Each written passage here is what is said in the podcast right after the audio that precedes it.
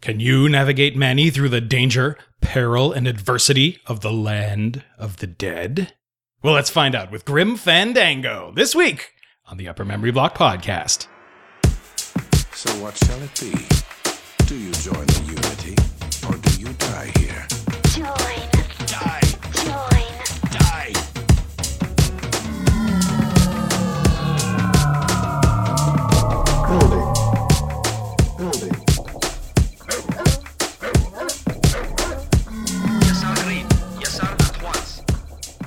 Hello, everyone, and welcome to episode number 68 of the Upper Memory Block podcast, the long overdue episode 68. Uh, I'm Joe, as always, your host, uh, here to talk to you about a game from the DOS and pre Windows XP gaming era. Uh, so, obviously, uh, the show's a little bit late. a lot of stuff's been going on. I just want to thank you guys so much for your patience. Uh, you know, I'm not going to dwell on that kind of stuff too much, but uh, you know, some things have been going on the last couple weeks that uh, unfortunately had uh, left me uh, unable to uh, to do the show. But everything's great now. Everything's all right, and we're ready to roll. I'm I'm really excited. This is a big show, big topic. I'm sorry to keep sorry to have kept you guys waiting. I know there's a lot of anticipation for this week. So yeah, let's let's get on with it. You are listening Podcast. Okay, first things first, we've got a few emails. Uh, first one from Ikifu. And he writes Hello, Joe and fellow blockers, longtime listener, first time writer. I wanted to send you a voicemail, but I've been ill the past few days and my voice simply isn't up to it. General praise first. I love the show, no matter the subject. I didn't think I'd be interested in a submarine sim, but Silent Service was a really interesting episode. I especially like the development focus. Being a software developer myself, I feel really smart for keeping up with most of it. So I'm writing this after the Privateer episode, with the next next episode being Grim Fandango, two games I never played until well after they came out. I hadn't heard of Privateer back in the day, but I don't think I could have got it to run on my 486 SX 25 megahertz. The game wanted a DX, I believe. No floating point for me. And uh, Grim Fandango put me off with its tank controls. Uh, Escape from Monkey Island had already left a bad taste in my mouth and my soul. Blah. But eventually, I gave them both a proper go. Grim Fandango still had rubbish controls. But the story, writing, aesthetic uh, are still top notch, and it's still worth playing through. On premise alone, um, I mean, a travel agent for the dead. That should get anyone's attention. Plus, now the remastered version is patched. You can play through it without touching the arrow keys, although I think the keyboard controls are a little better too. Privateer was a lot of fun, although very unforgiving, but the open nature of the game was something I appreciated. Well, actually, it mostly made it mostly made me want to go back and play Freelancer, so I did. At which point, I realized just how much the game had inherited from Chris Roberts' previous works. It's adding another layer onto my Freelancer replay, which is nice. I know I should be playing more Privateer, but Freelancer is just more user friendly, and I don't mind the mouse controls. My PC gamer cred still feels validated knowing that I'm playing a game with Chris Roberts' fingerprints on it. Anyway, rambling over. One final question. Are there any Windows 3.1 specific games you want to cover? I'd be interested in seeing someone cover Castle of the Winds or Metal Marines, especially weird games, uh, because they use multiple windows which you could move around and resize yourself. Great job on the podcast. Keep it up. Looking forward to the next episode. Control C, Ikifu. Well, thanks, Ikifu. And, um, you know, obviously, thanks for, for your comments about, uh, about Privateer and, uh, and a little bit of preview of, of what's coming up with Grim Fandango. But um, you know, as a with regard to Windows games, like these specific Windows 3.1e sort of experiences, honestly, I didn't play many of them. For some reason, I, I don't know if I was like playing Super Nintendo at that point in my gaming career or something, but those really pure Windows 3.1 games, I didn't really ever spend much time with them. So, uh, you know, Castle of the Winds, Metal Marines, I'll, I'll add them to the list. If you guys have other kind of weird Windows games that uh, that you can think of, then uh, then you know, drop drop me drop me a line, podcast at umbcast.com as always. And uh, you know, I can add them because because I'm interested. You know, there's a lot of games that I do cover on the show that I haven't uh, I haven't ever played. This is not one of them, but uh, you know, I like being more exposed to to stuff like that. I know I guess I didn't have Windows 3.1 for very long because we got Windows 95 beta. So we only had Windows 3.1 for a year or two kind of a thing. So, anyways, thanks for that. Uh, very, very interesting. Next, we have an email from Father Beast, and he writes Following up on looking for other podcasts on retro PC gaming to listen to, I find that the Upper Memory Block podcast is exceedingly rare. Most retro gaming podcasts focus on console games, and most PC gaming fo- podcasts focus on current games. Still, I've been able to go through some of those recommended on this show and cherry pick their back episodes for content that might be of interest to us blockers. The You Don't Know Flack podcast has an episode on Star Wars games and one on text adventures.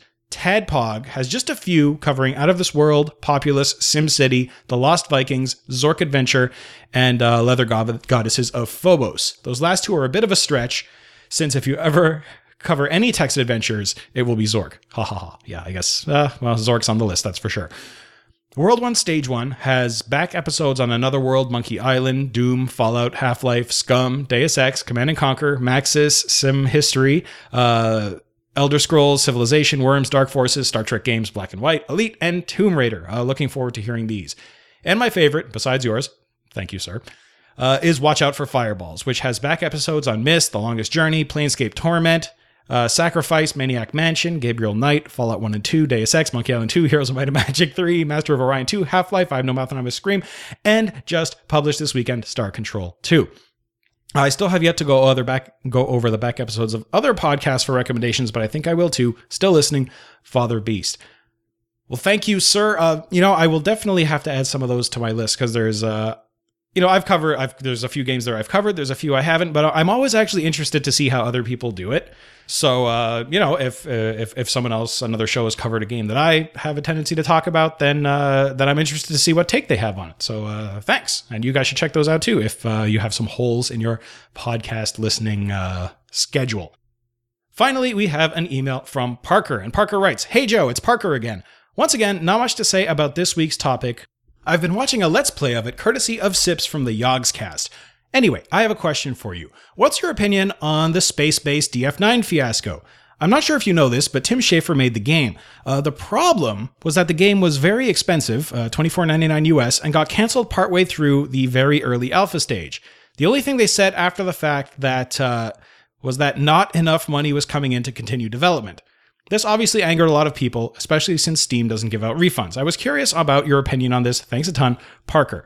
Well, Parker, I actually know a little bit about this situation because I own a Space Base DF9 and I was actually playing it and, uh, and I was having fun with it. I think I even may have talked about this on a previous episode when it happened. But, uh, you know, that, uh, that announcement came out and I don't really have a tendency to get mad about these things, but I was, shall we say, slightly annoyed because, you know, the game as it was really wasn't very complete. And, um, you know, the fact that they put it out in early access and they had this whole, you know, roadmap of things they wanted to do and, and all this stuff. And then, you know, at, at a certain point, they kind of said, oh, all that stuff we told you we were going to do in, you know, 1.0. Yeah, we're not doing that. We're just going to finish off a few things, clean up some bugs, patch a 1.0 on it, take it out of early access, and, uh, and you know, you're done. So, yeah, it didn't sit too well with me. So my thoughts on the situation are, you know, I, I'm to, you know, you're to hear it a lot today. I like Tim Schafer. But uh, you know, after this and you know, Broken Age came out and and we're just we're still waiting on episode two, but it's it's scheduled to come out, but it's taken a damn long time. And uh, you know, the fact that they were like, oh, we're gonna do this, but we're cutting that game in half. And you know, Tim Schafer does have a tendency to overpromise, much like Peter Molyneux, though maybe not quite as uh religiously, shall we say.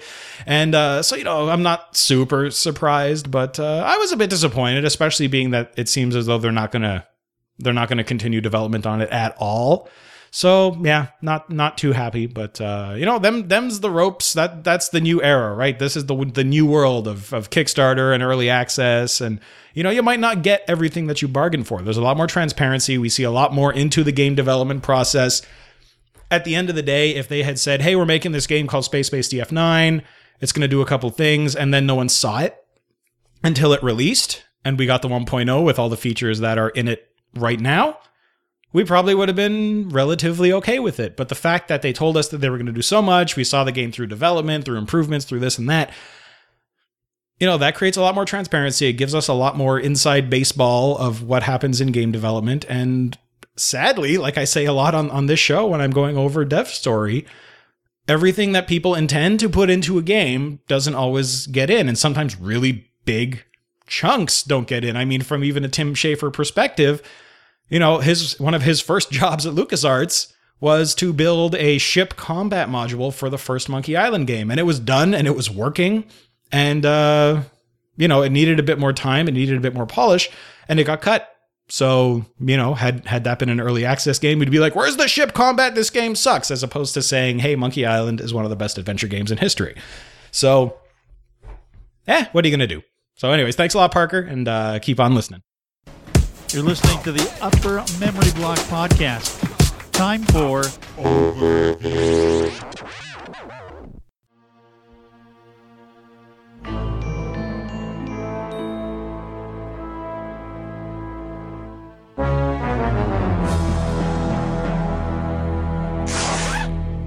Buenos días.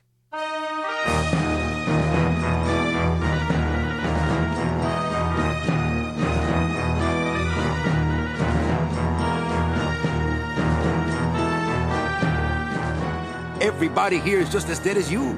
That's why we call it the land of the dead. Manny, what are you doing here? I wanted to see how your trip was going, Angel. I am your travel agent, you know.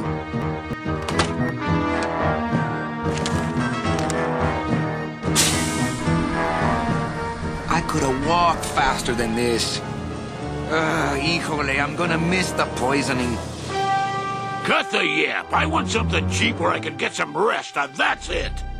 If you haven't bagged a premium before the next sales report comes in, you're out! Guess they couldn't save me, huh? No, but there's still a chance you could save me.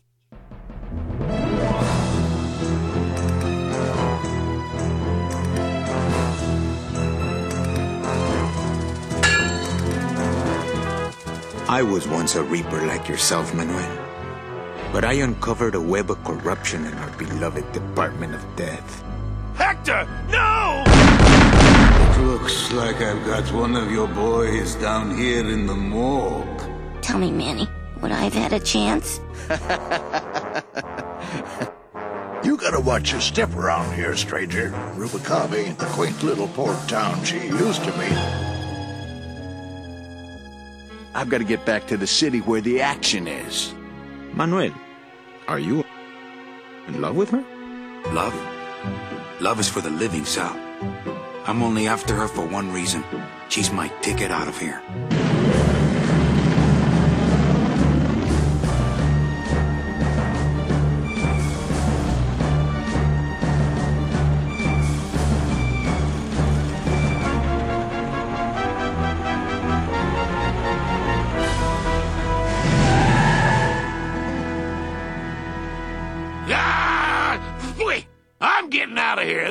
World's for suckers.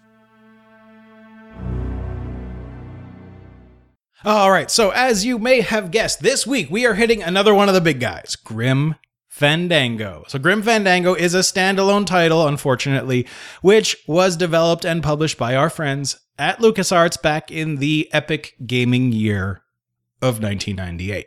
So, as we do, let's talk genre. Now, this may not surprise you, but Grim Fandango is an adventure game. I probably don't have to do this, but you know what? Might be someone's first time listening, so let's be complete and quickly define what an adventure game is. So, an adventure game places you into the role of one or more protagonists. Uh, early on in the game, your character or your group or whatever is is given a quest of some type, either explicitly through story exposition, cutscenes, blah blah blah, or slowly through events uh, that develop in the world around you. You then proceed through the world, in, interacting with places, people, and things. Now, obstacles in your path generally take the form of puzzles. Uh, adventure game puzzles come in all shapes and sizes, and uh, you know they can range from simple logic puzzles to riddles to history to mathematical and science-related questions to requiring specialized knowledge of the game characters or of the world. Uh, to anything else you can possibly think of. Uh, you solve these problems by interacting with NPCs, using items from your inventory, uh, new and creative ways, and a whole bunch of other methods, some of which make sense and some of which unfortunately do not. Eventually, though, uh, you'll solve all the puzzles and do everything that needs to be done, which will result in the resolution of your quest one way or another. Someone's gonna take the fall for this, Calavera, and it ain't gonna be me! Okay, so now we're on to what is probably the most important aspect of Grim Fandango the setting and the story. Before I explain it, let's hit up the game's intro as our main character, Manuel Manny Calavera, uh, provides us with a little bit of, uh, of exposition.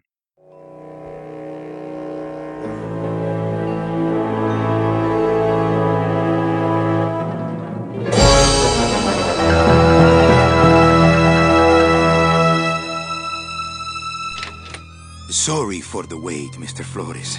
I am ready to take you now. Take me? Take me where? Now, now, there's no need to be nervous.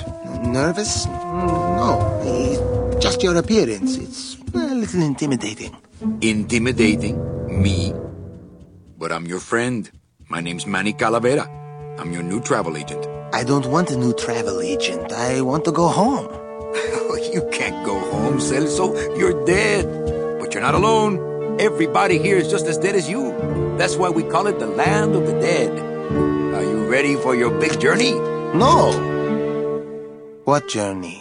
The four-year journey of the soul. It is quite a big trip.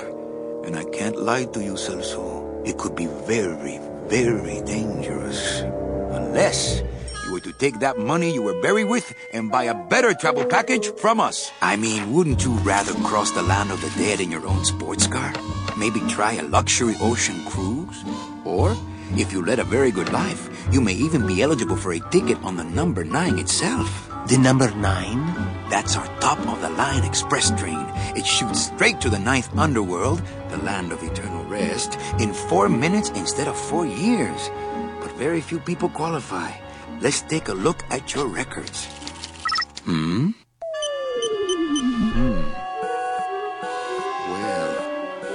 Bad news is the train appears to be just out of your reach, but I still got a couple of tricks up my sleeve here. Mm-hmm. Yaha! Yes, that's the ticket.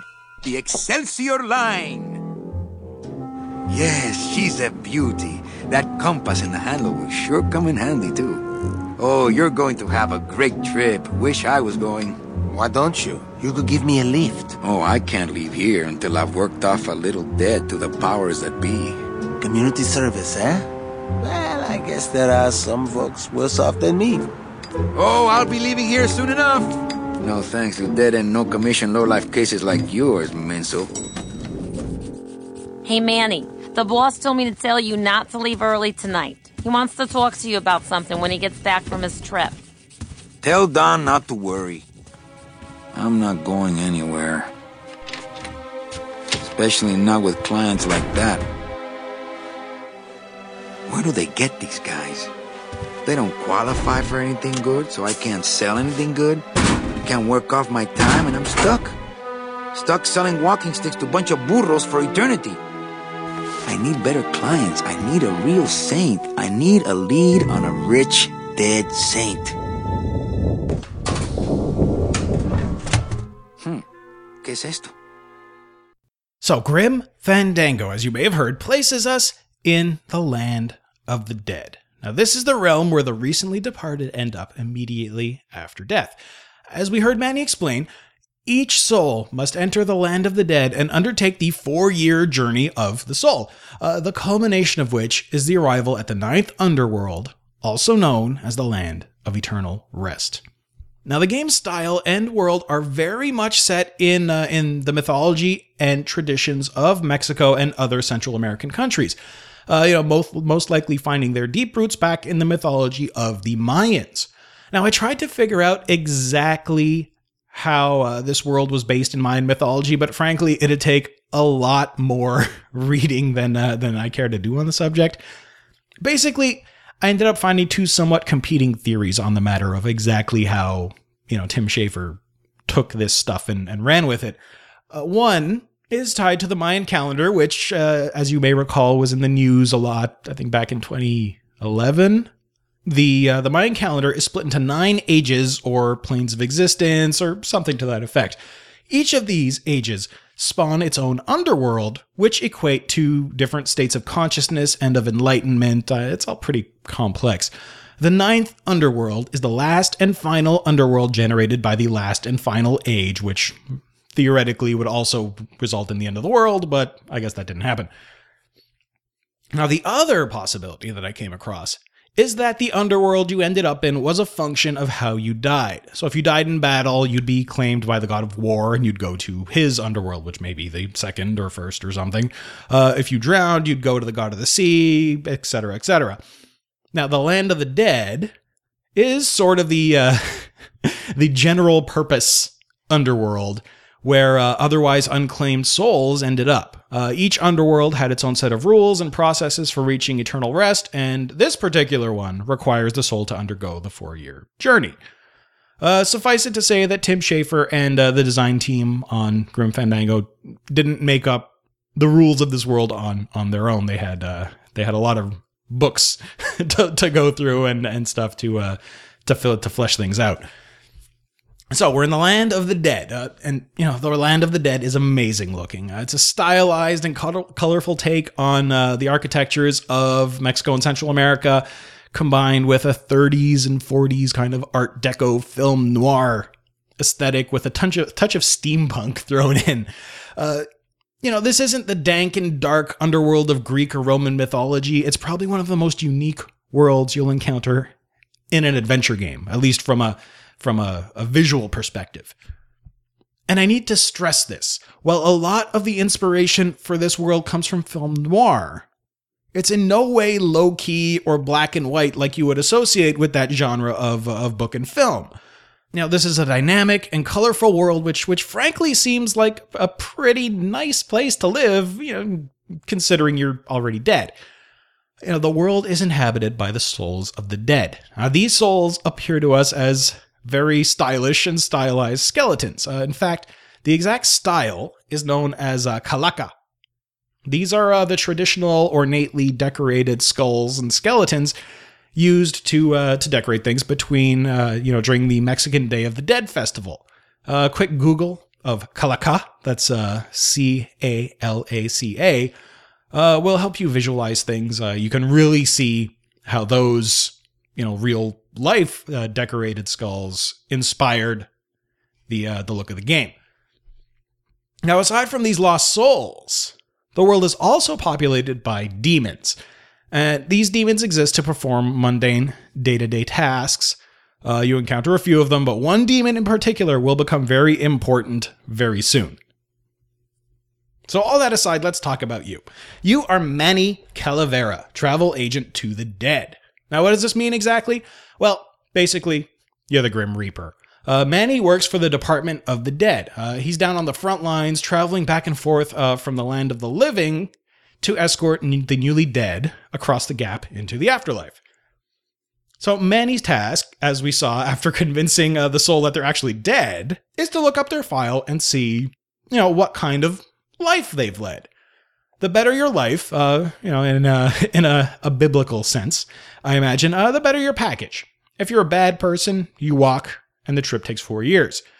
As a better person, you can qualify for faster and more comfortable modes of transit, culminating in the number nine train. The number nine is an ultra luxury express train which cuts your trip from four years down to four minutes. Uh, very few people qualify for the number nine as to do so requires you to live an exemplary life of personal sacrifice and selfless service to others. So, like anyone working on commission, it's in Manny's best interest to sell as many high end, high value packages as possible. Well, why is this, do you ask? Well, as you heard in the intro, it's not because he wants to get rich. Uh, you may be wondering why Manny isn't on his own journey. Well, it was hinted at, as we just heard in the intro, uh, Manny did something back during his time in the land of the living, which incurred some amount of spiritual debt as to, uh, you know, to, as he calls them, uh, the powers that be. You know, he's working off that debt in his position with the Department of Death. So we saw Manny work his magic with Celso in the uh, in the intro, and uh, we also know he hasn't been doing very well in the high margin sales department. As he says, he needs to, a lead on a rich dead saint to get his numbers up and get his debt paid. Well, there's a little sound right at the end of the intro there that you may have noted. and that is the sound of his pneumatic mail tube delivering a note that may result in just that. Don't tell me that prospect doesn't appeal to you. Okay, gameplay time. As usual, we'll go slightly deeper into the story as we talk about how to play the game. No worries though, I'm not going to go into the guts of things. This is a story that you should experience all the way through firsthand without me spoiling things for you. Now, you may think, Joe, this is an adventure game. We've done this a million times. You know, you, you click on things, you open in the inventory screen, you talk to people, blah, blah, blah, blah, blah. Well, in some ways, you're right. This is an adventure game, and a LucasArts adventure game at that. A lot of the tropes we're used to are here. You know, you navigate Manny around the world from place to place, from screen to screen. Uh, you have an inventory. There's puzzles of all kinds. There's interaction with NPCs, some of which are out to help you, others are out to block your path. This is very, very much an adventure. However, there are some major differences between Grim Fandango and other adventure games we've previously talked about. Most of this is due to the fact that, unlike almost every other LucasArts adventure I've discussed, this is not a SCUMM game. Grim Fandango is built in the GrimE engine. Uh, we'll get into the technical details of that later, but the most important takeaway from that is that this game's characters are rendered in 3D and overlaid onto pre rendered static 3D backgrounds. By extension, the standard point and click mouse control of previous adventure games was dropped in favor of what we colloquially have come to call tank controls. So basically, the game controlled with either the keyboard, a joystick, or a gamepad. And this isn't like a 360 controller. We're talking about like a Gravis gamepad, old school, you know. I know I use the keyboard, uh, so I'm going to talk about it mainly from that perspective. So to move Manny around the world, you moved him with the arrow keys. In a way, this control scheme was sort of a throwback to early Sierra AGI games, where there was no guarantee the computer would have a mouse. Now, this works fairly well in theory. Uh, the only real issue is where the concept of tank controls rears its ugly head. So, tank control doesn't just mean you move your character around with the arrow keys. You see, in old tanks, I'm assuming kind of World War One, World War Two era, and even like early World War II era tanks, you had two treads, you know, those those belts that make the tank move forward. One's on the left side, one's on the right side. And uh, you could gear those treads independently, but you couldn't really make them move at different speeds. So if you wanted to turn, so obviously if both tre- tank treads are moving at the same speed in the same direction, you're moving forward. So if you wanted to turn, you either had to put one tread into neutral, so I guess the inside tread. So if you wanted to turn to the right, you would put the right tread into neutral, or if you wanted to turn really fast, into reverse and keep the left one going straight, so the tank would turn. So the result of this is that whenever the tank had to change direction, it would basically have to come to a stop, it would have to rotate, and then it would have to start moving forward again. Now, what this translates to into Grim Fandango is that Manny can't move forward and turn at the same time. Again, much like old Sierra AGI games. You know, this creates a situation much like is described above. If we need to cross a space diagonally, like you do down in the garage of the DoD building early in the game, it's sort of an upright, upright, upright, upright kind of alternating uh, key press situation. It's clunky to be sure, but uh, you know, unlike other games that use tank controls like uh, Alone in the Dark and other uh, Resident Evil, other survival horror games, it's more of an inconvenience than anything here. But, you know, it is irritating, so, and it is different, so it definitely bears mentioning. So, aside from the movement, the game also had no user interface whatsoever.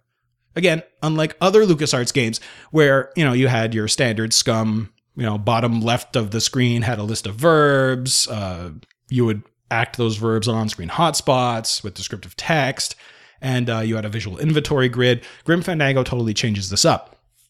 So instead of the standard scrolling grid of inventory items, uh, pressing the I key brings up a close-up of Manny's very dapperly attired torso, and from here you can scroll through your inventory. So basically, what he does is, as you kind of push left or right to change item, he will reach into his jacket and pull out the next item.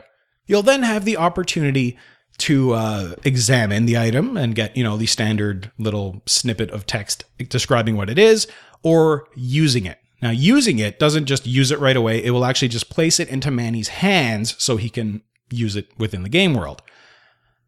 Now, instead of highlighting a mouse cursor over hotspots, what happens in this game is as Manny's walking around a scene and walks within range of a hotspot, he will turn his head and look at that hotspot, which indicates something is there that he can interact with.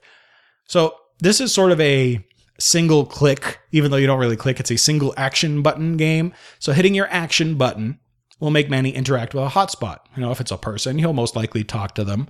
Otherwise, he'll examine or otherwise use the spot in question. Uh, if he has an inventory item in his hand, he'll try and use that along with the hotspot, if at all possible. So, with this new paradigm in mind, let's get on to things. Manny finds out there's a mass poisoning in the land of the living, and all agents are to proceed there immediately. There's a bit of a problem, though. It seems Domino Hurley, the DoD's top agent, has sent Manny's driver home for the day, and his boss, Don Copal, does not want to be disturbed. This leads Manny to meet Glottis, the demon mechanic who dreams of driving. It's his only reason for existence, and he doesn't get to do it. Eventually, through uh, some uh, sneaky bureaucracy, Manny arranges for Glottis to drive him to the poisoning because the only way to get to the land of the living is by demon piloted bone wagons. After another disappointing client and uh, a chewing out by Don Copal, Manny sneakily gets his hands on uh, a prime candidate, one Mercedes Meche Colomar. Meche has lived a great life and is a shoe in for the number nine. She's going to save Manny his job. Well, it turns out that things aren't quite so simple. It seems Meche does not qualify for the number nine. Manny sends her away on her four year walk. However, he begins investigating the situation just because it's so abnormal. He soon discovers a plot of corruption involving Domino, Copal, and the local crime boss, Hector LeMans. This leads Manny to leave his home of El Marrow in search of Meche to try and right the wrong he caused her and to pay his debt. We revisit Manny on November 2nd of the next four years, and uh, you know we further his quest both to save Meche, cure El Marrow and the DoD of Hector's corruption, and redeem his soul for all eternity. So that's that for gameplay. I want to leave the bulk of the story untold. So you know what? Let's let's move right on and talk tech. You're listening to the Upper Memory Block podcast. Time for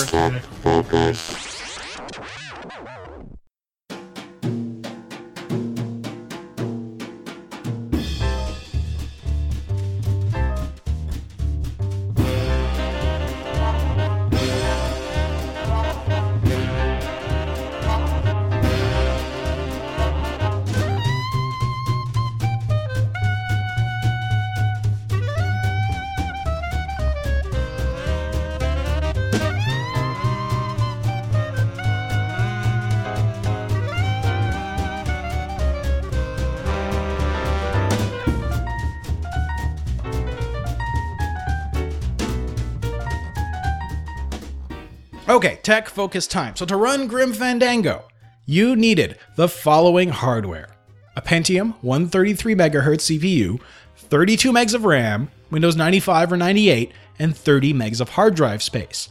Now, if you wanted to run the whole game from disk, you'd need to free up 1.2 gigs to copy all the videos over. It's not a small feat in 1998. Graphically, the game required a PCI or AGP graphics card with at least 2 megs of video RAM and DirectX 6 compatibility. If you really wanted things to look nice, though, a 3D accelerator with 4 megs of VRAM was preferred.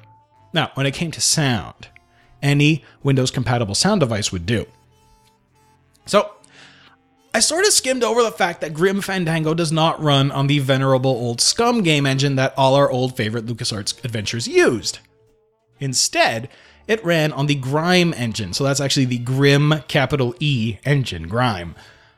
Now, initially, the game was intended to run on SCUMM. However, lead programmer Bret Mogilefsky soon realized that uh, the engine and uh, SCUMM scripting language were, were actually very specific and much more hard coded than, uh, than he had initially thought. Now, it turns out that uh, SCUMM was very well tailored to make SCUMM style adventure games, but didn't really meet the needs of uh, a 3D rendered game. He decided that the engine should be redone with 3D in mind right from the start. Now, while this seems like a daunting task, it turns out that the bulk of the work was actually already done. Uh, the pre existing Sith engine that was used to power uh, Jedi Knight Dark Forces 2 had a great modern 3D renderer in it. Now, if you want to know more about that, you may want to visit episode 40 where I discuss the uh, Dark Forces and Jedi Knight series. But what you really need to know is uh, that you know it, it had the basis for for rendering 3D, obviously. So he had a base engine which could put 3D on the screen. Sith also had a scripting language named COG, which uh, you know because LucasArts is LucasArts, COG didn't mean anything. This language, though, was designed in house by uh, the Dark Forces team as an upgrade over the INF scripting language they had created for the original Dark Forces. So, since, like SCUMM, uh, COG, INF, and these engines were in house solutions, there were no programmers outside of LucasArts, and in fact, no one even outside of the Jedi Knight team who knew how to program in COG or INF or at least how to script. Sorry, it's not really programming, it's scripting. The guys at work would get very mad at me if I said that scripting was programming. So these scripting languages, SCUMM, COG, AGI, SCI, etc., etc., are, uh, are languages created by engine programmers to make life easier for game designers, more junior developers, and uh, level designers to do their work quicker. Now, basically, these in engine languages abstract away a lot of the grunt work of programming a game. So instead of rolling all the way down to the guts of C or maybe even assembler to display a message on the screen, you know, so say exactly that. Say I want to I want to display hello on the screen. One character's talking to another and they say hello. Now, if you didn't have an engine, you'd basically have to do everything. I mean, you'd have to define what the text is. That's pretty straightforward, but you'd have to define what size the text is, what font the text is, where that font is stored, how to render that font, what color it is. Uh, just tons and tons of stuff. I mean, you probably have to roll down to handling, you know, you have to malloc things. So you'd have to say, oh, this this piece of text is going to use this piece of memory, and then when I'm done using it, it's going to go away, and I'm going to destroy it to free up that piece of memory. Uh, you know, it's just a lot of work to do a very simple thing if you don't have utility functions to do these things for you. So instead of doing all that stuff, the smart guys make an engine, and then the guys that need to be creative and don't want to waste time doing, you know, the down dirty programming stuff would just type a single line like print bracket hello close bracket. And that would do all that stuff that I just talked about. So this is all well and good. We've got all these languages that are in house. The LucasArts guys know them. Some of them do, some of them don't whatever, whatever. But Brett kind of figured, why do I and other people, because this is going to the adventure game team, Tim Schafer's team, that are scumlits, as, as they like to be called, why should they learn and I learn yet another in house language that's only useful for one thing? So he'd been recently reading uh, an article about a scripting language called Lua. It's L U A. Now, this was a third party language that had a set syntax which could be leveraged by the team for Grim Fandango. Uh, the, the, the, the design of the language was, was very comparable to SCUMM, which, of course, as I just said, project lead Tim Schafer and the other guys on the on the Grim Fandango team were intimately familiar with given their past projects. So in a single afternoon, Brett layered Lua into the Sith engine and uh, had it running to a reasonable degree. After a few more weeks of tweaking and adding what they considered to be critical functions that already existed within SCUMM, they had the basis for the GrimE engine. Lua was a very flexible language that allowed a lot of fixes and patches and stuff to be done on the fly, and even allowed for an in game console where uh, code could be entered while the game was running, much like the console in games like Quake. Uh, this feature was disabled in the production game, but imagine the fun we could have had if that thing was on and you playing Grim Fandango. Now, this is actually considered to be one of the first usages of Lua in a gaming context. Now, these days, many, many games implement themselves in Lua. Uh, the first place I ever came across it, you know, with any knowledge that that's what was happening, was uh, was World of Warcraft. Now, the mod API uh, in that game uses Lua, and of course, the modding community around WoW is just massive. So there's tons of Lua resources. You know, if you ever played WoW and you have any mods, they are written in Lua using the API that Blizzard exposed for uh, for modders to use. So GrimE would go on to power Escape from Monkey Island as well. Uh, there's a lot more. There's a lot more cool info floating around about this engine, but you know that's a nice little taste for you. And as I always do, I want to talk about the music. As with most LucasArts adventure titles, uh, GrimE also leveraged the iMuse music system. Now, this game's soundtrack is composed by Peter McConnell, who we know from almost every single LucasArts title you can think of. Uh, he either work, would work on them completely by himself or, you know, in conjunction with other people like Michael Land. Uh, this one's pure Peter McConnell. Uh, the music combines elements of South American folk, big band, and jazz. Uh, the game's music was recorded digitally with musicians McConnell knew from San Francisco performing uh, his arrangements.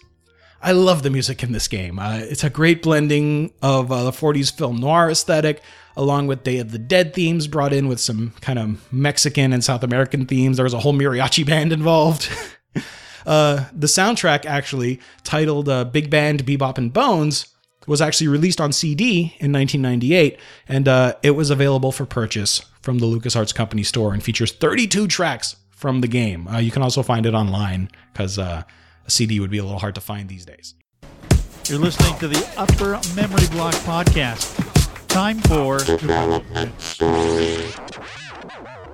Okay, dev story time. So Grim Fandango, as I've said repeatedly so far, is a Tim Schafer game. Uh, I talked in detail about Tim's early life way back in episode 21 when we went over Full Throttle. Uh, that actually bookends pretty nicely with Grim Fandango as this is his next game. So to reca- recap quickly, uh, Schafer was born in Sonoma, California. He was the youngest of five kids, and uh, he took an interest in computers early, being involved in his high school's computer club, and eventually attending UC Berkeley and getting himself an honest to goodness computer science degree. Now, according to Schafer himself, unlike a lot of the devs that we've discussed, he didn't fly through college or get rich due to his programming genius. He basically got his CS degree just by the skin of his teeth. After graduation, he saw an opening at Lucasfilm Games and decided to apply. After a shaky phone interview where uh, he basically admitted that uh, he liked LucasArts games just enough to pirate them, he was told to send in a resume. So, to make up for his gaffe, or at least what he felt was a gaffe, he sent his cover letter in the form of a text adventure. Uh, that seemed to cement the deal, and he was hired. Uh, he, you know, he went through SCUMM boot camp, getting uh, sped up on that language, while uh, testing Indiana Jones and the Fate of Atlantis. Uh, he went on to work on both Monkey Island 1 and 2, where he distinguished himself enough to be given the reins of his first project, Day of the Tentacle. Of course, Day of the Tentacle was also a huge success and will probably be the next Lucas game I, uh, I cover, along with Maniac Mansion.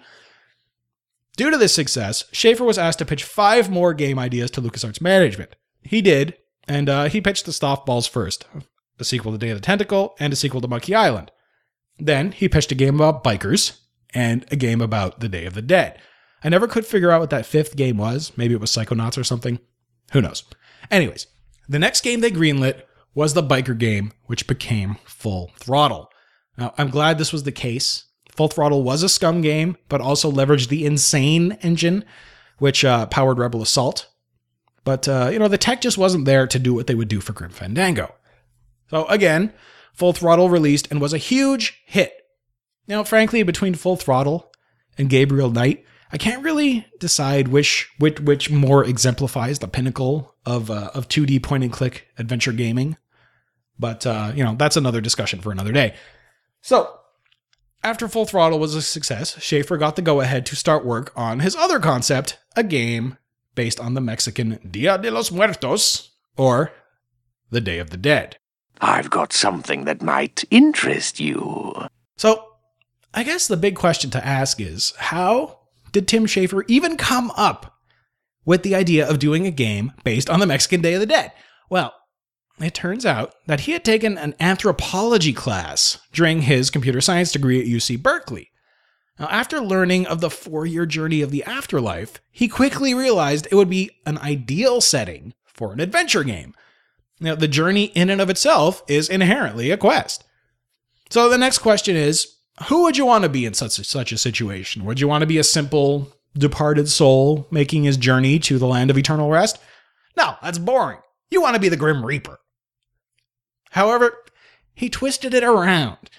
While you'd think the job of being the Grim Reaper would be impressive, Schafer made it so that, you know, at the end of the day, Manny just ends up biding his time and punching a clock. You know, he made it so that while Manny looks impressive in his robe and with his scythe and, you know, with his stilts on to make him bigger, at the end of the day, he's just a glorified taxi driver. He has no real power. I mean, he brings souls in, he punches their name into a computer, and he gives them what the computer tells him to give them. I mean, it's just pure drudgery. It sucks. So, in the same class where he first learned about, uh, you know, the Day of the Dead, he learned more aspects of Mexican folklore. You know, the dead are buried with two bags of money. One's on their chest, and one is hidden somewhere else in their coffin. Now, the thought behind this is that if, uh, you know, the one, the, the, the visible bag of money on their chest is stolen in the afterlife, they will still have the hidden money available to use. Uh, so, you know, this kind of planted the seed in his ma- in his brain for the main plot point of organized crime and corruption in the land of the dead. So he had a setting and the framework for a story, but you know, how do you represent it all? Well, to do this, he fell back on another style completely. The game would have a very interesting 1930s Art Deco style, coupled with a lot of inspiration from 1940s film noir.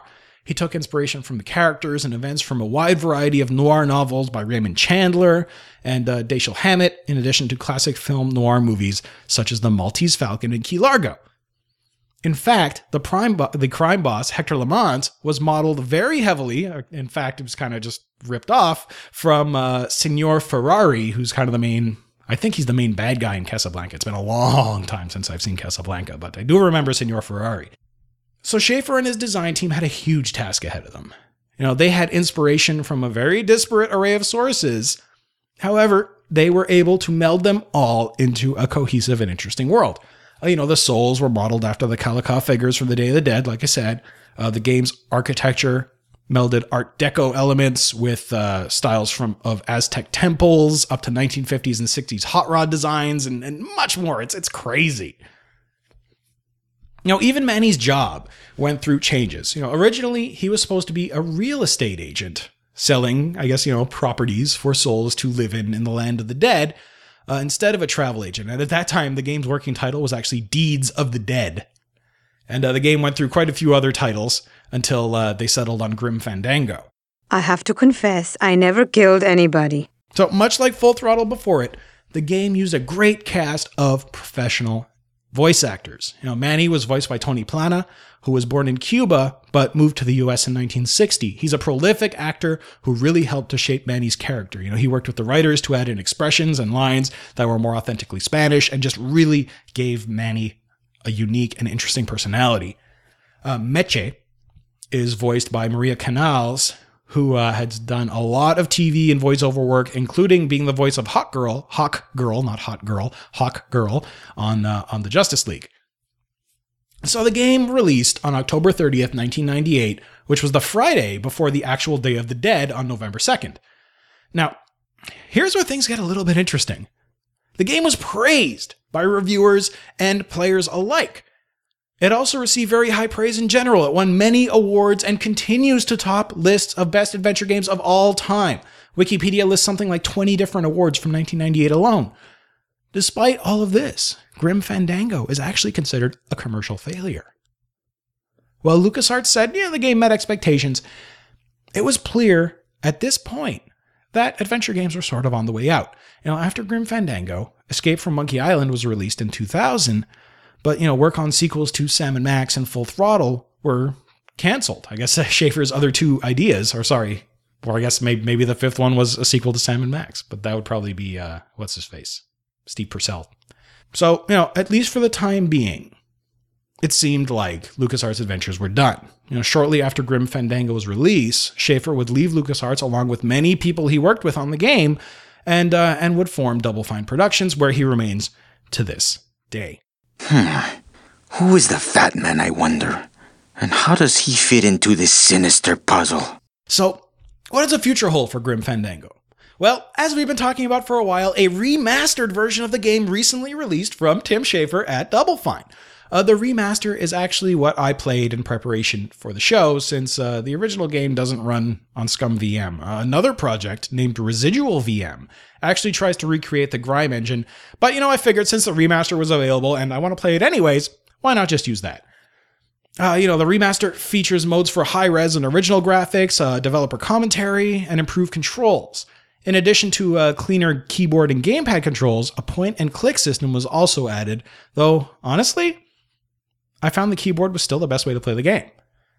Uh, well, I generally enjoyed the remaster. There's a couple of things that I do need to point out.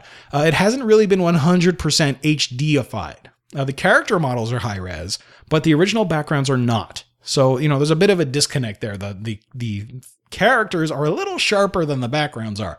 Also, the FMV cutscenes are not quite as crisp as we're used to in modern games. At the end of the day, this didn't bother me much and didn't really detract from my experience, but it's important to know. One final, though, huge omission in the remaster is the lack of an autosave feature and a limitation on save slots. I mean, in this day and age, why? How hard is it to just say, you know what, when you change scenes, when you get to a different chapter, every five minutes, whatever, do an autosave? I mean, it doesn't seem like it's a big deal. Maybe they really wanted to keep to the uh, the original and the stress of forgetting to save your game, but you know what? This is a LucasArts game, so you can't die anyways. The, o- the only way you're going to screw up is, uh, you know, if you crash or if the game crashes. So, with all that stuff in mind, you can grab Grim Fandango remastered off GOG or Steam for around 15 bucks.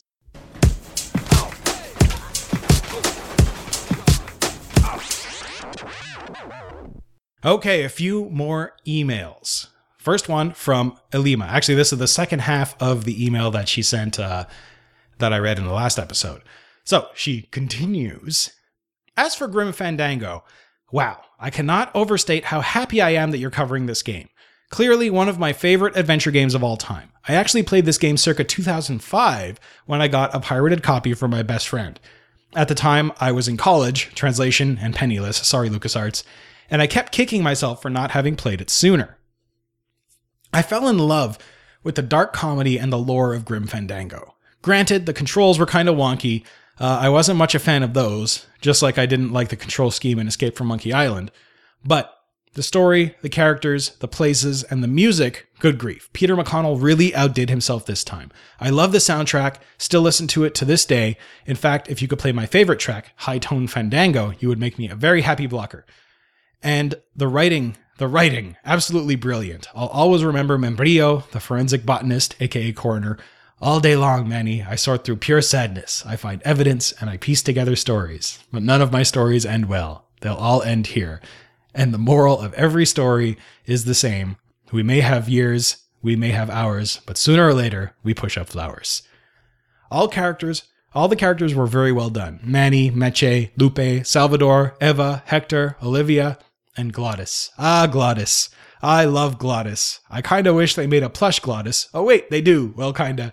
Anyway, enough gushing from me. I haven't gotten around to getting the remastered edition just yet, but I definitely will, no question about it. What's the rush when there's the pile? I really, really recommend this game. It's just so very, very awesome. Just look at all the awards the original won back in 1998. There's not a shred of doubt in my mind that your verdict will be favorable as well. Thanks so much for the podcast. Take care, Alima slash Emily. P.S. The Patreon hangout was pretty cool to listen to. I loved that you guys gave a shout out to Alley Cat. It used to be so much fun. Well, thank you, Alima. And uh, yeah, I mean, we'll see what my verdict is. Maybe I'll surprise you. I probably won't. But uh, ama- amazing thoughts, amazing memories. Uh, I love the quote, and yeah, the music is just incredible. I mean, what what is there? What more is there to say about the game? But you know what? Since you like Glottis, let's give you one of these. That's the sugar Papa likes! Next email is from Jenny. Hello, Joe and fellow blockers. I'm sure you're going to get a lot of mail about Grim Fandango. Yes, you are correct. I do. so I'll try and keep this short. I first played Skeleton Casablanca when it first came out and instantly fell in love with the art style, the noir aesthetic, and Glottis. The game stuck with me and, along with Tracer Bullet from Calvin and Hobbes, likely kickstarted my enjoyment of film noir. I played it several times during its initial release, enough so that to this day I still have a perfect audio clip in my head of Olivia saying, But now we dance this grim fandango and will for years before we rest. For whatever reason, Despite still to this day owning a physical copy of the game, I didn't actually play it again until the recent remastered re release. I played it on my PS4 with the original tank controls and wanted to kill myself. I don't know if we've been spoiled with modern day camera sensitive controls or if uh, we just have more patience with tank controls on PC than on consoles. I'm sure you'll touch upon this in your podcast, but Grim Fandango, while generally profitable, was still considered a sales failure in terms of units sold, one assumes, and to many signaled the death of adventure games as profitable to develop. Schafer has gone on record saying that he's open to the idea of a sequel, but I'm hoping that doesn't happen. I feel with the level of critical and fan acclaim and status as an example of video games as art, a sequel would likely do more harm than good. Looking forward to your next episode and holding you to your promise about covering Fate of Atlantis and Maniac Mansion slash Day of the Tentacles sometime this year. Regards, Jenny. Uh, P.S. If any of your listeners are interested in more comedy noir, might I suggest The Cheap Detective, which uh, you can find on Wikipedia, which is a satire of both Casablanca and The Maltese Falcon. Also, if anyone wants to get their geeky jewelry on, retro game artist Maya Pixelskaya has made a beautiful Manny pendant, which uh, I will link in the show notes.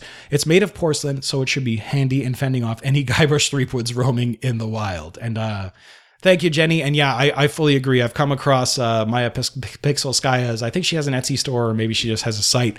But uh, yeah, the stuff she does, she has all kinds of great stuff, including like uh, a lot of LucasArts stuff. I, am not sure if she has a plush uh, purple tentacle, but she might. And she has a Guybrush underwater tie. But yeah, that Manny pendant is amazing. And uh, yeah, I I will cover Fate of Atlantis and and Dot soon enough, I promise. and uh, you know, thank thank you for uh, your comments. And Skeleton Casablanca, I love it. I'm going to use that. All right, next we got a couple of voicemails. The first one being from our friend Amirai Akago. Take it away, sir. Yo, Joe! Amir Akago here yet again with another voicemail that I know you love so much. Yes, you can't get enough of these, can you? Can you? Huh? Huh?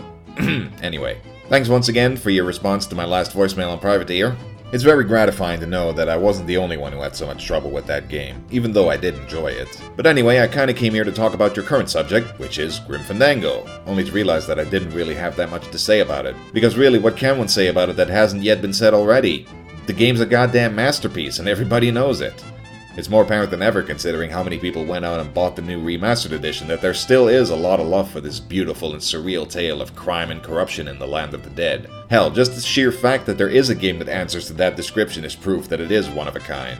As for my story, well, I read the previews, I played the demo, and I was blown away. Now, at the time, I was originally planning to buy the game with my own money, but this was back when I still relied on the allowance I received from my parents to purchase the stuff I wanted, and I was kinda bad at saving up my money so that wasn't really an option for me.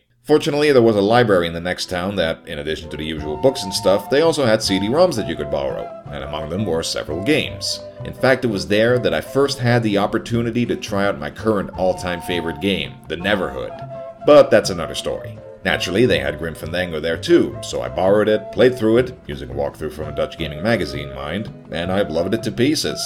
I still remember how scared I was the first time I saw somebody getting shot with a Sproutella gun.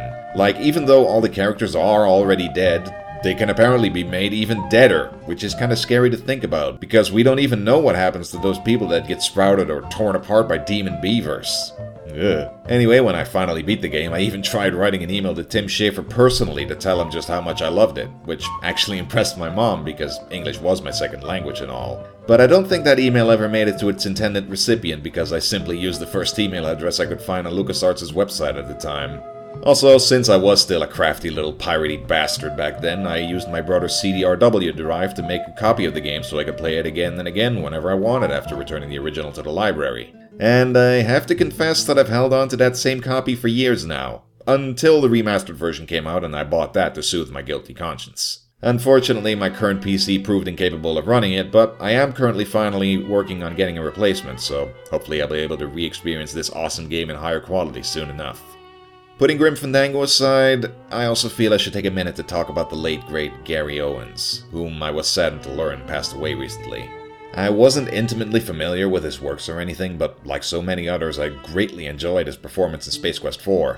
even back then, when I was still a little kid afraid of Sierra games, as I've already well documented in our live hangout, I enjoyed watching my brother play the game and hearing this very charismatic and forceful narrator's voice gleefully describe everything in painstaking detail, as well as happily scold you for whatever stupid way you ended up killing yourself. To this day, I still love his comment on getting eaten by the green slime, especially. As the green slime dissolves the flesh from your bones, you think, hey, this stuff consumes 47 times its weight in acid. Playing Space Quest 6 years later, I was pleasantly surprised to find Gary was back as the narrator in that as well. And for me at least, it made the game worth playing through when you consider the various shortcomings that game had. And I think that listening to Gary's voice in these games and in several other cartoons he was in actually may have shaped my own way of speaking when doing narration, like I do in my own videos, so I do owe that to him in some small but nonetheless important way. It's a rotten shame we won't be hearing his tremendous voice in the new space venture, but that's reality for you. Hopefully, the two guys from Andromeda will be able to find somebody to match Gary's intensity, but either way, I'll always fondly remember him and the many hours of entertainment his performances have given me. So, good night, Gary Owens, wherever you may be, and I wish all the best to his family and acquaintances. And with that, a good night, slash afternoon, slash day, slash whatever to you as well, Joe. As usual, keep being awesome, and remember, We hope you'll get yourself together and rejoin us. Isn't this a blast? Well, thank you, sir. Great, great comments as always, and uh, yeah, thanks for for bringing up Gary Owens again. I think he does deserve uh, as much recognition as as as we can give him. His voice was definitely a part of uh, of my childhood. Okay, so next up we have a voicemail from Troels. So let's see what Troels has to say.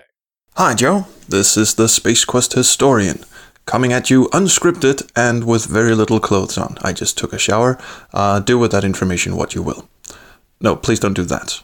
Okay, never mind. Um, what I'm here to talk about right now is uh, Grim Fandango, which I stayed up till six o'clock last night, six in the morning actually, and uh, played. Um, the remastered version, obviously, um, and I thoroughly enjoyed that. Now, um, I guess it wouldn't be unfair to call Grim Fandango uh, the last of the great uh, adventure game era.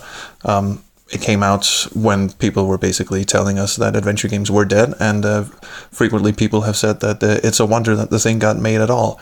And um, I'm actually liable to agree. I think it's it, uh, it's an extremely good game. It's of high LucasArts quality, uh, and it certainly was back when it was released. And uh, it's amazing that uh, that Tim Schafer even got the game greenlit because everyone was busy trying to figure out how to do 3D games at that point.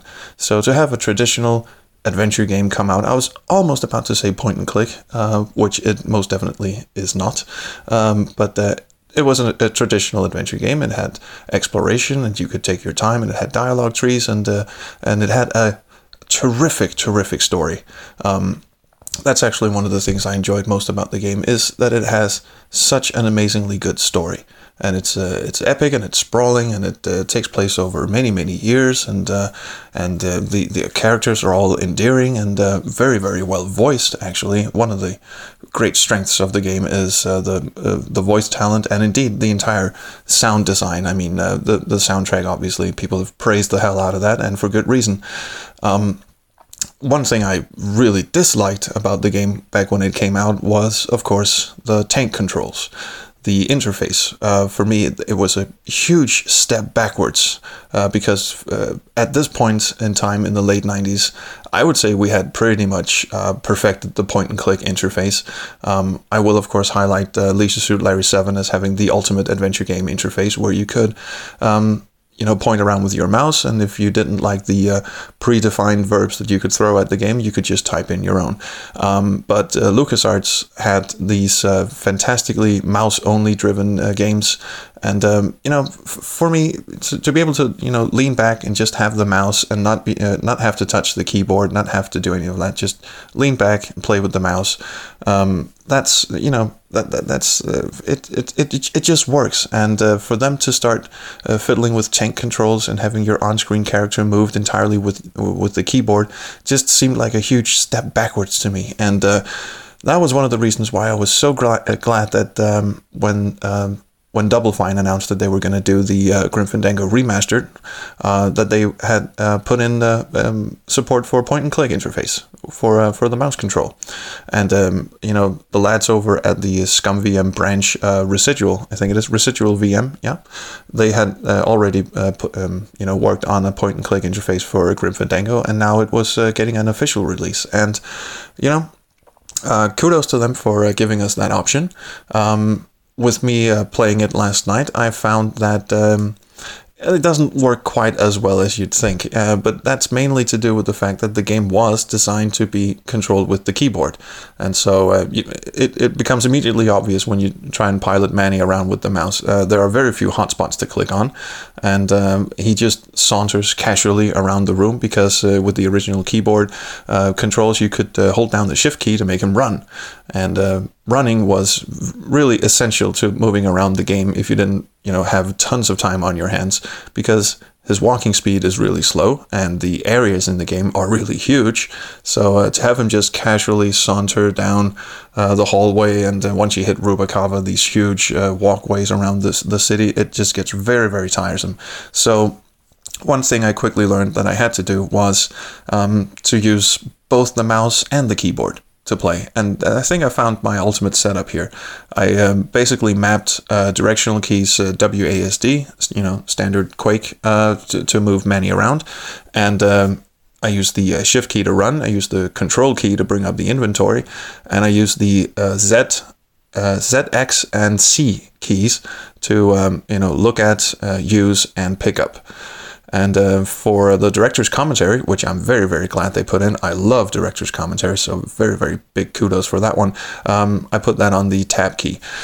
And what this does is that it allows me to uh, have my right hand uh, use the mouse and uh, you know move the mouse around the uh, screen looking for hotspots, which um, is very very useful because um, you know in the original game you had to walk up to the object and watch Manny turn his head, and that was your indicator that there was something there that you could mess with.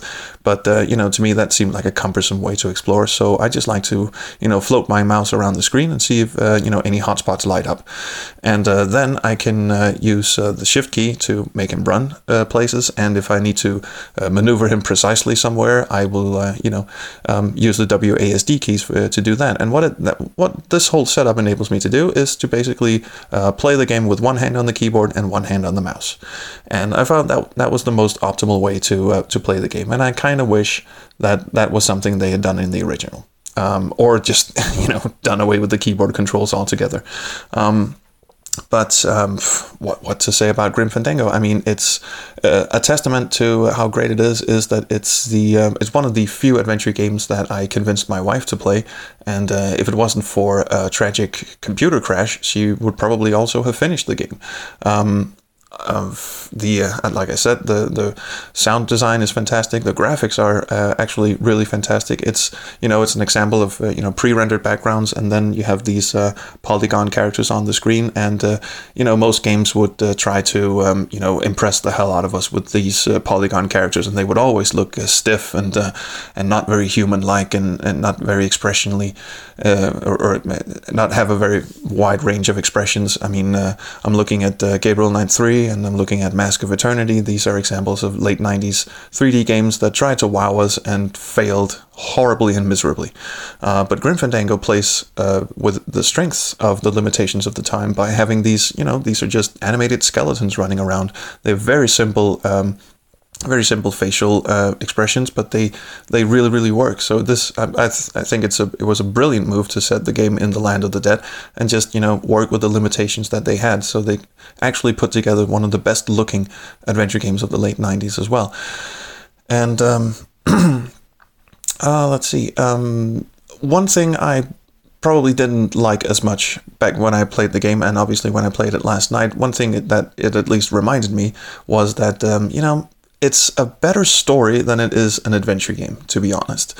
The story is fantastic, and uh, the story, you know, I, I can't praise the story enough. Uh, but as an adventure game, the actual bread and butter of adventure games, the puzzles and such, I don't actually think these are very well designed. Uh, of course, they're not uh, overly difficult uh, unless you count the uh, you know cat race puzzle and uh, stuff like that. But mo- mostly they're just inventory based puzzles. But one thing I feel is that the game just isn't really.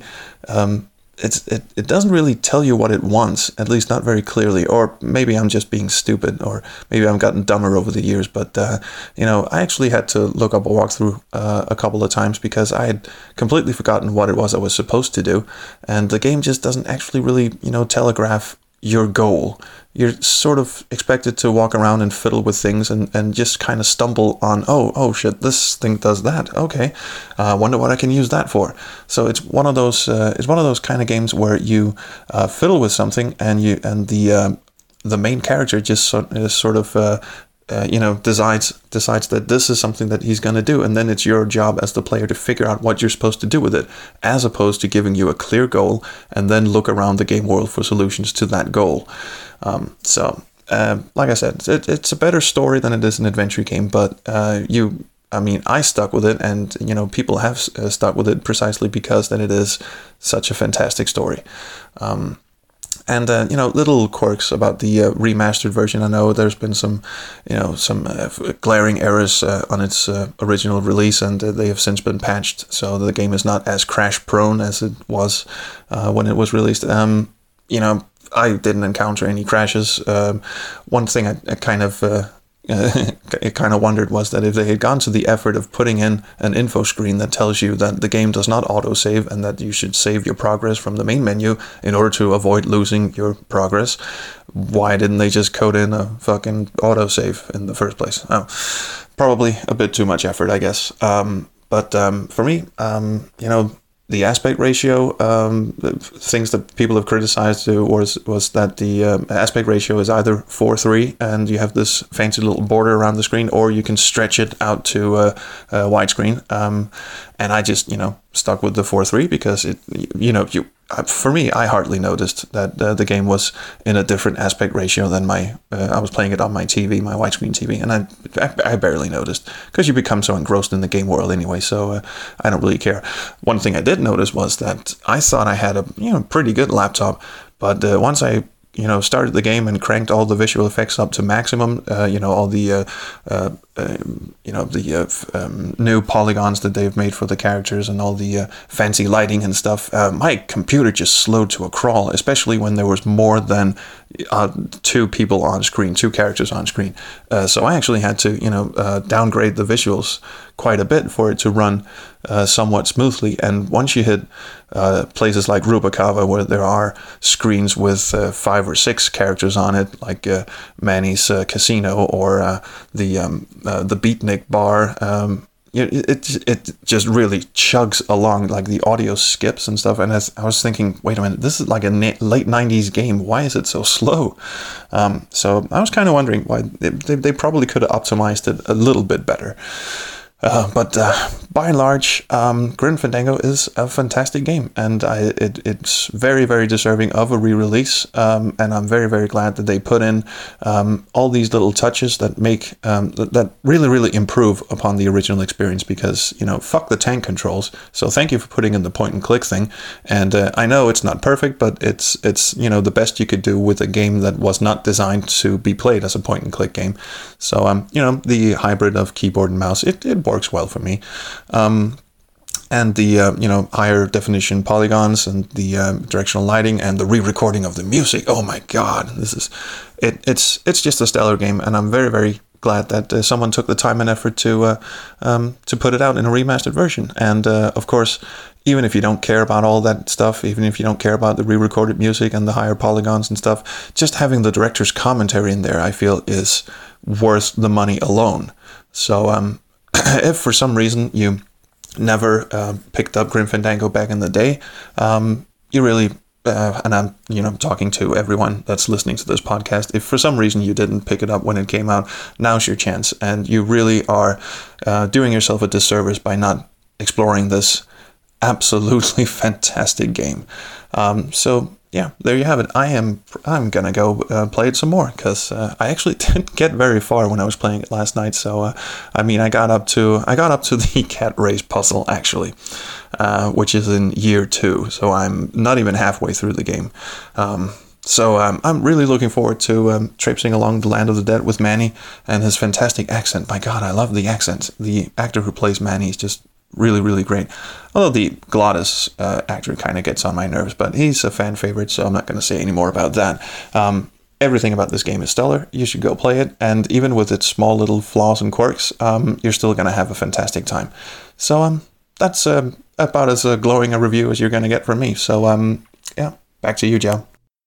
Well, thank you, Troels. Amazing comments. And uh, we have one final voicemail from Brian. So take it away. Hey, Joe, this is Brian. Um, you know, on the live show that we recorded um, before it started, we were discussing that whenever I think about writing in, I'm driving because I listen to the podcast while I drive.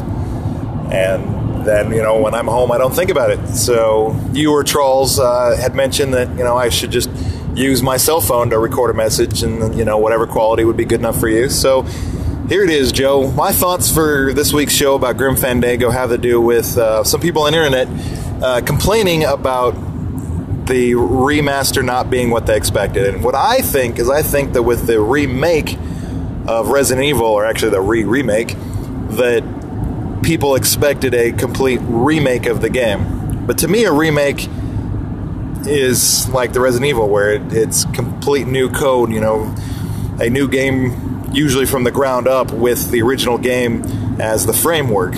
Um, some of them are drastically different. You know, there was a Bionic Commando remake uh, years ago, but um, remaster, I always thought is exactly what we got with Grim Fandango, where it's the, plays like the original game, looks like the original game, but much prettier, you know, HD graphics.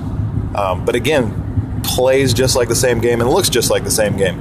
Now, I have not purchased yet the Grim Fandango remake. I'm sorry, remaster. See, I did it too. but uh, from everything I've seen, is it looks just like the original, plays just like the original, but again, much prettier. So I'm just curious what your thoughts on that are. You know, if you were satisfied with it, or if you were expecting more too. So there's my thoughts. Thank you, Joe. Well, thank you, Brian. And uh, yeah, I guess I gave my thoughts a little while back there in the uh, the future whatever part where I talked about it. But uh, you know, I was fine with it. I did notice you know a couple of little things here and there, but uh, I thought it was a very great, very faithful, very serviceable uh, remaster, and I enjoyed it immensely. You are listening to the Upper Memory Block Podcast. So, does Grim Fandango hold up today? Well, in most ways, absolutely it does. And I don't mean that in a bad way, and you'll see what I'm talking about. So, to me, and I'm sure to many others, this was the last notable LucasArts adventure. I mean, it was innovative, it had a style all of its own. I mean, the writing, the art, the voice acting, these are all, like, to me, 100% on point. I mean, playing this game actually makes me smile. Manny is a great main character. You know, you feel for him, you relate to him. The game has a perfect balance of serious to silly, and the plot just moves forward nicely. Where it falls down a little bit still, you know, is in the controls department. Even with the enhancements in the remaster, it sometimes takes Manny a long time to traverse an area. And also, like with many adventure games, some of the puzzles are, shall we say, not very obvious. However, these small issues aside, this game does represent a very high mark in adventure gaming. I mean, it continues to be one of my favorite adventures of all time, with great acting, writing style, and an amazing story. I mean, Grim Fandango is a must play. With the remastered edition out now, there is no excuse. Go and play it now. Intimidating? Me? But I'm your friend. My name's Manny Calavera. I'm your new travel agent. So that's that for another show. Again, apologies for the delay getting this one out. Thanks for all the amazing comments on this game. There's so many this week. I love it. I keep them coming. I love hearing your voices. I think it makes the show more interesting. So next time, we're going to stay around 1998, but we are switching from the dead to crazy insane driving with Carmageddon. So I'm looking forward to that one and I'm looking forward to your thoughts on it. Also, I should update everyone on the results of the February giveaway of a copy of Grim Fandango Remastered. I did the, did the drawing and Craig is the winner. So I hope you have a great time adventuring through the land of the dead.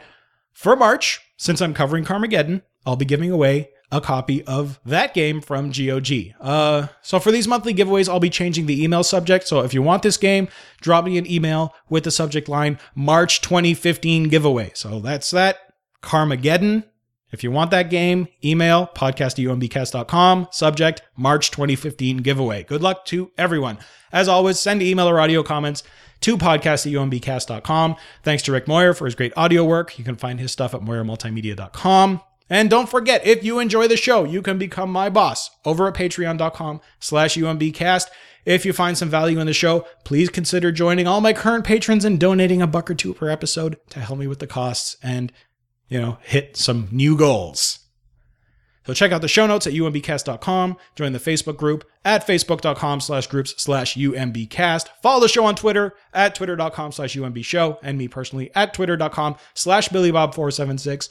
You can also find me on YouTube at youtube.com slash umbcast where I'm going to get back to putting up videos. It's been a little while. I definitely want to throw some Carmageddon up there.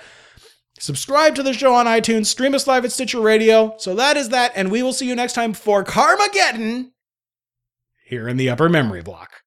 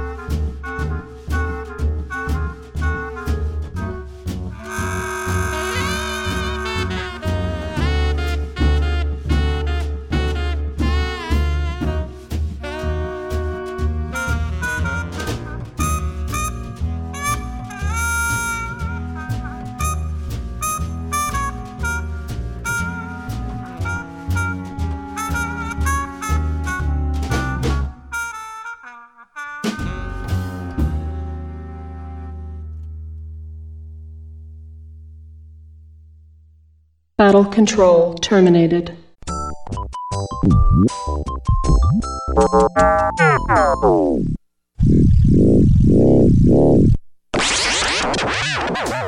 You've been listening to the Upper Memory Block Podcast with Joe Mastroianni.